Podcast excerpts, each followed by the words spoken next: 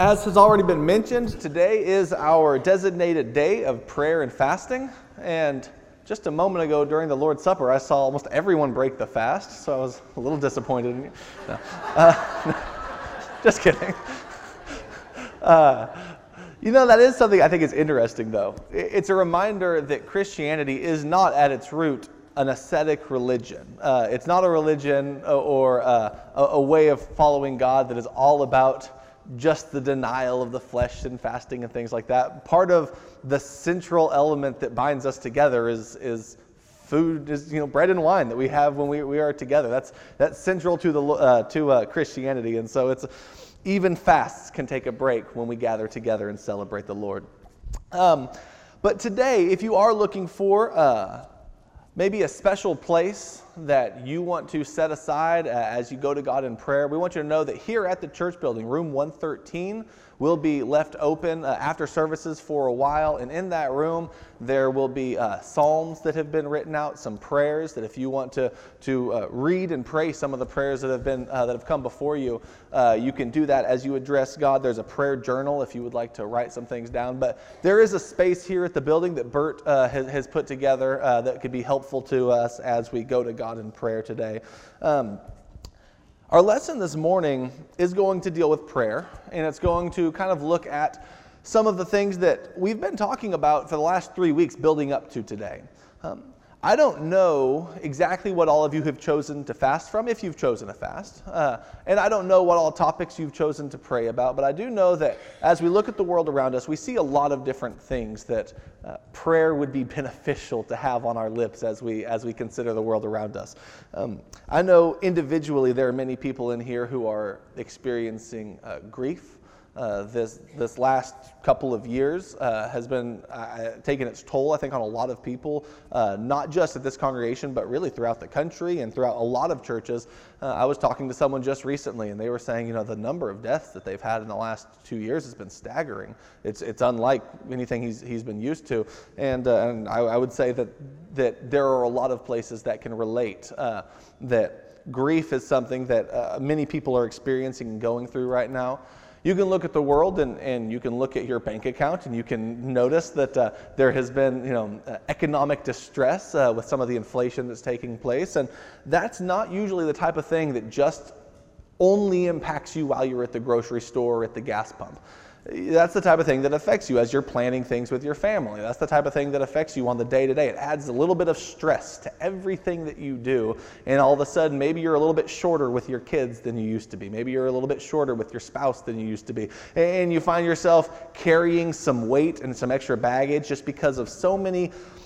Uh, so many relatively small distresses that build up in your life, and all of a sudden you're walking around and your shoulders are more tense than you'd like them to be. And, and those are the types of things that I think it could be helpful to take a day, to take a break, and to address God and to go to God with some of the things that we notice uh, are, are causing us uh, strife. There are, uh, there's no doubt uh, strife that you come that you've experienced in, in, relationships or in your families or in different walks of life, different things that you've been involved in. Those are the types of things. If there's someone in your life who you haven't spoken to for a very long time, maybe relationships that have been severed, maybe those are the types of things you can go to God uh, to today in prayer. You can look at the world around us and you can see uh, sin in many ways, in many places. You can see uh, violence, you can see sexual sin, you can see all sorts of things that permeate the news page and that are on your social media that you see when you just walk down the street.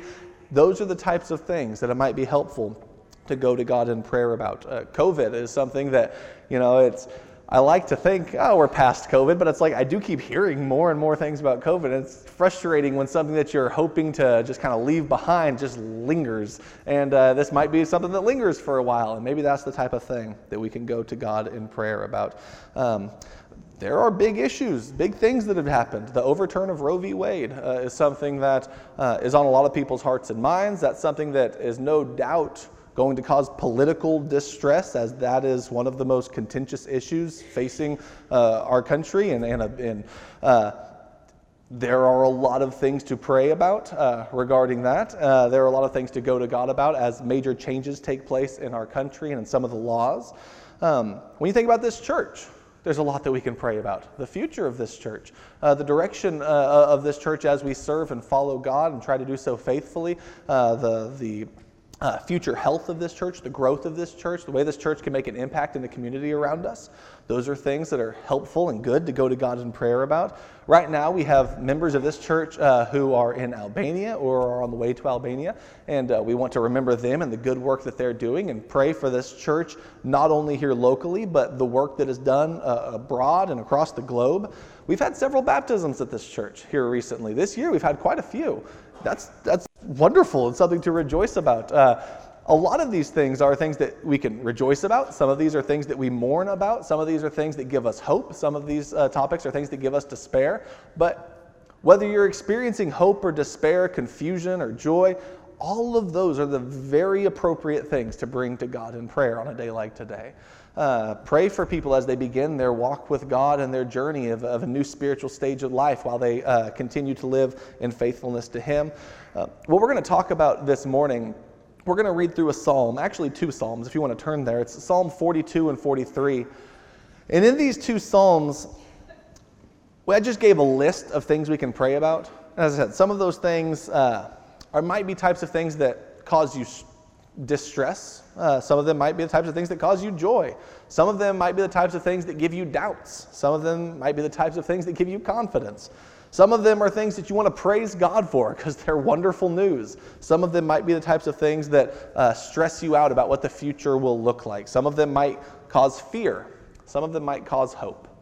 I would imagine if you take a congregation of this size with this many different people who have this many different experiences, who are going through uh, their walks of life in different ways, different ages, different uh, uh, financial, financial situations. Like, if I were to take a poll, I bet a lot of us have had different things on our minds uh, over the last couple of months, over the last couple of years. I bet some of us have a lot right now that you want to praise God for and give thanks for. And I bet there are a lot of people who, right now, if you were to try to make a list of the things that you want to give thanks for, you'll just stare at a blank page for a long time because the, the difficulties of this life are so overwhelming. Sometimes they can blind us to the good in this life. And so sometimes it's like, I can only see the bad right now and I can only see darkness. And do you know what I love about the Psalms? I could say to you, well, no, surely there's good things. And I could try to list the good things in your life, you know, and I could do all that. But there are Psalms, as you read through the Psalter, uh, the book of Psalms, that do focus on the darkness and that do seem to, to end in despair and that seem to focus on the fact that, like, sometimes, sometimes it seems like nothing in this world can go right. But then there are other Psalms where it seems like it's not possible to have a bad day. Everything with God is wonderful, and He's a mighty fortress, and He can save us no matter what trouble comes our way, and He's always the cause of joy and rejoicing. And you can find Psalms everywhere in between. You can find Psalms that express doubt, you can find Psalms that express joy and hope, and you can find like you can find Psalms where they will say things that like that express in some of the most vivid ways possible the uh, I'll just say hatred that people might experience towards others. And, uh, and the Bible doesn't mute that or hide that or dull that. It lets the psalmist pour out their emotions before God in the realest sense of, of what they're truly feeling. And, and, and when I see all of that together in one book that we call the Book of Psalms, it is a reminder to me of a couple of things. One, it's a reminder to me that human beings are complex. The book of Psalms, you read through it and it's like it has every emotion imaginable and it has every feeling you could possibly think of and it has, has everything you can feel and experience all poured out on page after page after page. And it's like there are points in my life where one psalm might really, really, really hit home and another one seems like, uh, sometimes they seem entirely irrelevant. It's like that's not what I'm feeling at all. And that is a reminder that sometimes things in life change. Uh, because it might be that two years later, that psalm that once felt irrelevant now seems to perfectly match what I'm feeling. It's also a reminder, by the way, that the community of Christ is bigger than just me. Say you're reading through the Psalms, you want to read through 150 Psalms, And you start reading, and this one you're thinking, this one fits me, this one fits me, this one doesn't really fit me right now. You know what that should call us to remember? That the church is bigger than me And there may very well be someone else in the body of Christ who that is fitting right now. Maybe that's exactly what they're going through. And maybe that's a person who needs our prayers right now. As we pray and fast today, we can pray and fast for the things that we're going through. We can also be reminded to pray and fast for the people around us and the people sitting next to us and the people in the community of Christ who might be experiencing different things than we are. As you go through the Psalms, you are reminded that life changes and there's ups and there's downs, just like there are. You're reminded that there are different people, and some of them are experiencing ups and some of them are experiencing downs. But one thread that you see throughout all of it is complete and brutal honesty before God. And I would say if there's one point I want us to take away from this lesson, it's as we pour out our hearts to God today, it's as we pray about things that might give us hope or we pray about things that might bring us despair, um, do so in such a way where you're not holding back or hiding your thoughts from God because He already knows them. When you pray, I think one of the most cathartic and beneficial things that you could do is be completely real with God. Um, sometimes we have the tendency to want to flower up our prayers a little bit. And I have no problem with trying to word things, you know, well and, and to, to, to speak in respectful terms and all of that. But, but sometimes it's like we want to avoid saying what we truly mean because maybe I don't feel like I should think that way. God already knows what you're thinking. You're like, well, that's not a very good thought. Well, God already knows you have it there's no better place to take your bad thoughts to God because I promise you He can handle them. He's stronger than your bad thoughts. And if there's one source you can go to for healing and for hope through those thoughts, it's God. So as you approach God today, don't hide from Him. Don't try to still keep that remnant of your life just to you. Be brave to open yourself up. Be confident in the goodness of God to open yourself up entirely to Him, even with the yucky stuff that's inside. We all have that stuff inside of us. Open that up to God. He can handle it, He's ready for it, He wants to hear about it. And so we're going to read Psalm 42 and 43. We're going we're to look through it a little bit. And one of the things that I love about Psalm 42 and 43 is I do feel like it does a pretty good job of grappling with a lot of the things that we just said. Clearly, it's written by someone in distress. And yet he constantly stops the psalm to remind himself to hope in God. It's like he's not hoping in God as he should be, and he realizes that. So as he's pouring himself out in complete honesty to God, he then stops and says, But why are you in distress, O my soul? And why have you become disturbed within me? Hope in God, for I shall again praise him. If you're reading Psalm 42 and 43, you're basically reading someone who's, I believe, pouring out his soul to God, but he also do you ever talk to yourself? I do sometimes. Uh, sometimes, you know, when I'm, when I'm alone, hopefully I only do it when I'm alone, but, uh, but you find yourself talking to yourself. You're about to read a psalm where someone talks to himself. He's going to stop the psalm several times and start talking directly to his own soul. And he'll say, Wait a minute, why are you doing this, oh my soul? And then he'll try to encourage himself. But then he gets back to the realities of what he's facing. And they're not always easy. And then he'll stop himself and he'll remind himself to hope in God again. And I hope today is one of those days that we can remind ourselves to hope in God. We can pour everything out to Him. We can be completely honest with Him. We can take Him our joys and our griefs, and through it all, we can hope in God.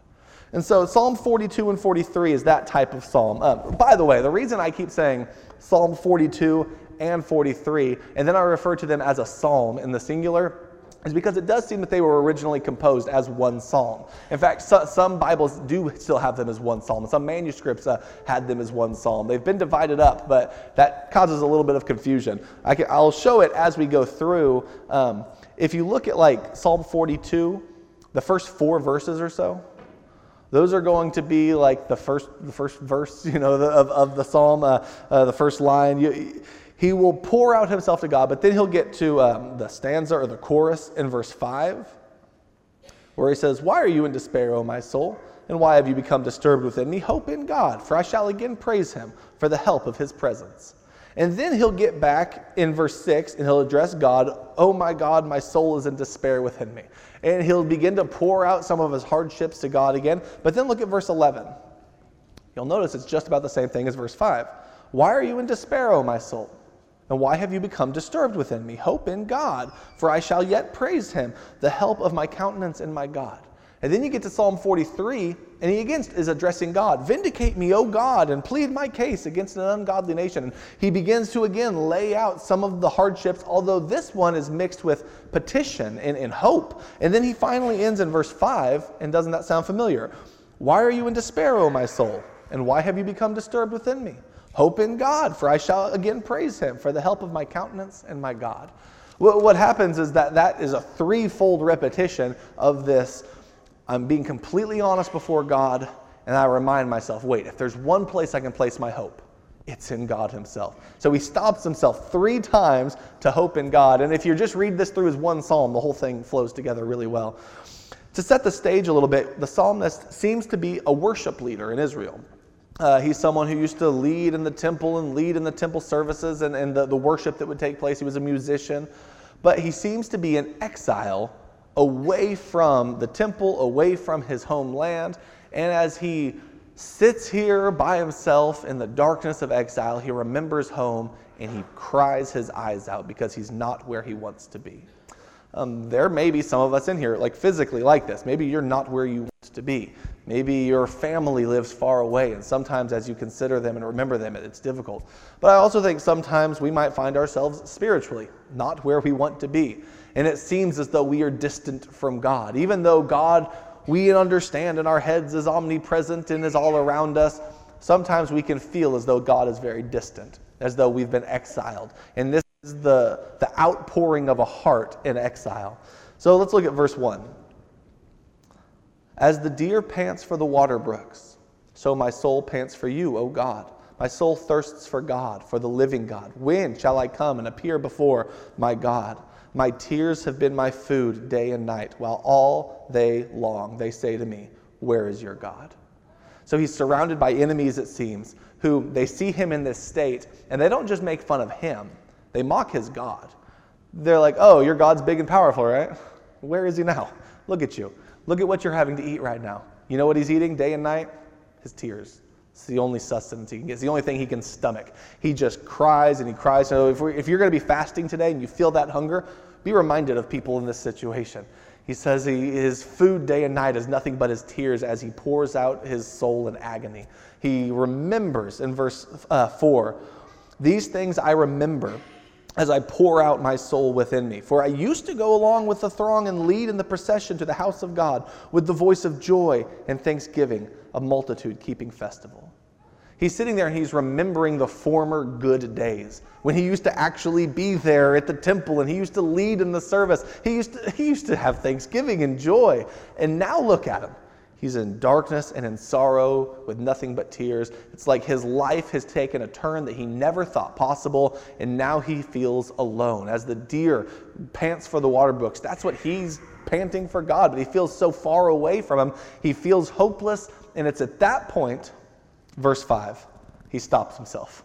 Wait, why are you in despair, O my soul? He's talking to his own soul. And why have you become disturbed within me? Hope in God, for I shall yet again praise him for the help of his presence. In times like this, there's not much that can help you more than to remember that there is a source of hope and there is comfort that comes from the presence of God. Even if you're in exile, even if you're not where you want to be, you can rely on God. You can go back to God. You can remember God. You can hope in God. And He knows that. But have you ever had the feeling of knowing something is true? You know that it's true. And yet, even when you know that, you look around and you don't feel that. Uh, you ever heard of like cognitive dissonance, where it's there's there's something that I was like, I know God is good, and I know that He loves me, and I know that He's present, and I know that I can hope in Him, but I sure feel alone but I sure feel like the world is crumbling and around me and there's nothing good that's ever going to come again. I think that's the battle that's going on within this guy. And I imagine that's a battle that some of us have experienced, but I know it's a battle that collectively we have experienced, where some people are at the dark spot and some people are at the, the light spot. And as a congregation, we are together going to be lifting up our voices in different ways to God today, and we'll hear these types of prayers. Pour them out and give them to God. Hope in God, trust in God, be honest in God. Uh, verse 6, he continues Oh my God, my soul is in despair within me. Therefore, I remember you from the land of Jordan from the peaks of Hermon and Mount Mizar. Deep calls to deep at the sound of your waterfalls, and your breakers and your waves have rolled over me. The Lord will command his loving kindness in the daytime, and his song will be with me in the night, a prayer to the God of my life. It's like God's powerful, and this life feels like the mighty waterfalls of God have been crashing down upon me. But I know that He has loving kindness, and I know that He will send that forth in the daytime. I can sing His song in the night, and I know that I can hope in God. He even calls Him in verse 8 this is a prayer to the God of my life. Verse 9 I will say to God, my rock. So if you're talking about the God of your life and you're calling God your rock and you're saying that, that you can have hope in him, you would expect maybe this to be some message of hope and trust. But instead, what he says in verse 9 Why have you forgotten me? And why do I go on mourning because of the oppression of my enemy? As a shattering of my bones, my adversaries revile me. And they say to me all day long, Where is your God? He would love to be able to give them an answer to that question. He would love to be able to clearly point out, well, God is right here, and God has blessed me in this way, and this way, and this way, and this way. But instead, he doesn't really have a response. He's crushed, and he feels like his bones are shattered by the, the breakers of God which have poured out over him. He says ah, he's going on mourning because of the oppression of my enemy, and he's called out to God, but he says in verse 9, Why have you forgotten me? It's like, does this guy believe and hope in God, or does he not? Kind of both. It's kind of like uh, in, in, Mark 9, the father whose son has the unclean spirit, and he wants someone to cast it out. And no one's able to. Then he goes to the disciples of Jesus, and they're unable to. And then he appears before Jesus, and he says, If you can, do something. And Jesus says, If I can. All things are possible to him who believes. And the man says, I do believe. Help my unbelief. That's a powerful prayer. Lord, I do believe help my unbelief. I think that's a good summary of some of what you're seeing in this prayer right here. God is my hope, but he's forgotten all about me. But I know I can trust. He's my rock. But where is he and why do I go on mourning? When people call out to me, Where is your God? What answer can I give them? And as all of these things build up, verse 11, he stops himself again. Wait, why are you in despair, O my soul? And why have you become disturbed within me? Hope in God, for I shall again praise him for the help of my countenance and my God. It's like, stop it. You're, you're spiraling. You're losing control here. Remember that there is a source of hope that you can go to forever and always. Today is a reminder that even if you're spiraling, there's a source of hope you can go to right now, forever and always. Chapter 43, or Psalm 43, and verse 1. Vindicate me, O God, and plead my case against an ungodly nation. Oh, deliver me from the deceitful and unjust man. So remember, he, he's in exile. He's surrounded by people who are his enemies, who are mocking him, who are mocking his God. And here is where he begins to ask God for help. He hasn't done that much yet. He has talked about his memories and his sorrow and the pains that he's going through. He's reminded himself to hope in God, but now he turns to petition, where he's asking God to vindicate me and to deliver me. Verse 2, he says, For you are the God of my strength. Why have you rejected me? Why do I go on mourning because of the oppression of my enemy? That's the same line we saw earlier in, in Psalm 42. But he's saying, God, you're supposed to be like my refuge and my stronghold. And there are so many Psalms and so many passages that say that. And yet sometimes it's like, where is my refuge? You're supposed to be there. Where are you? And again, that's the type of doubt that you can have, and that's the type of doubt that you should bring to God. One of, one of, the, one of the most dangerous things you can do is when you're doubting God, abandon God. When you're having those types of doubts, more so than anything else, that's when you need to reach out to Him. Uh, I'm reminded of Peter on the water, walking to Jesus an incredible moment, unparalleled in human history, where you have a man walking on the water to Jesus, the Son of God, who's already on the water. Peter's doing something incredible here.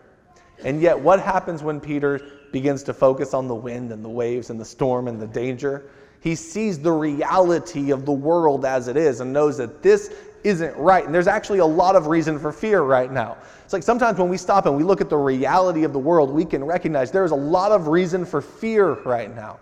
And what Peter does is he begins to sink. But as he sinks, he doesn't think, oh no, I lost faith in Jesus, so I'll do this on my own without him.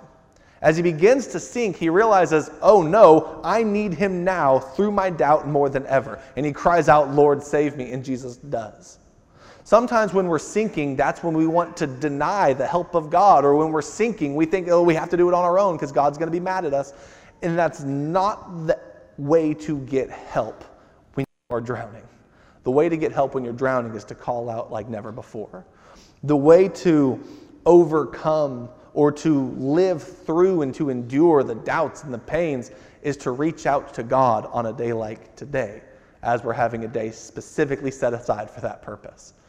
So, as he does that, verse 3, he calls out to God again. So, oh, send your light and your truth, and let them lead me. Your light and your truth to lead me through the darkness of this world. Verse 3 says, Let them bring me to your holy hill, which is Jerusalem. Let them bring me to your dwelling places, which is the temple. And I will go to the altar of God, which is right at the foot of the or the front of the temple. To God my exceeding joy, and upon the lyre I shall praise you, O God, my God.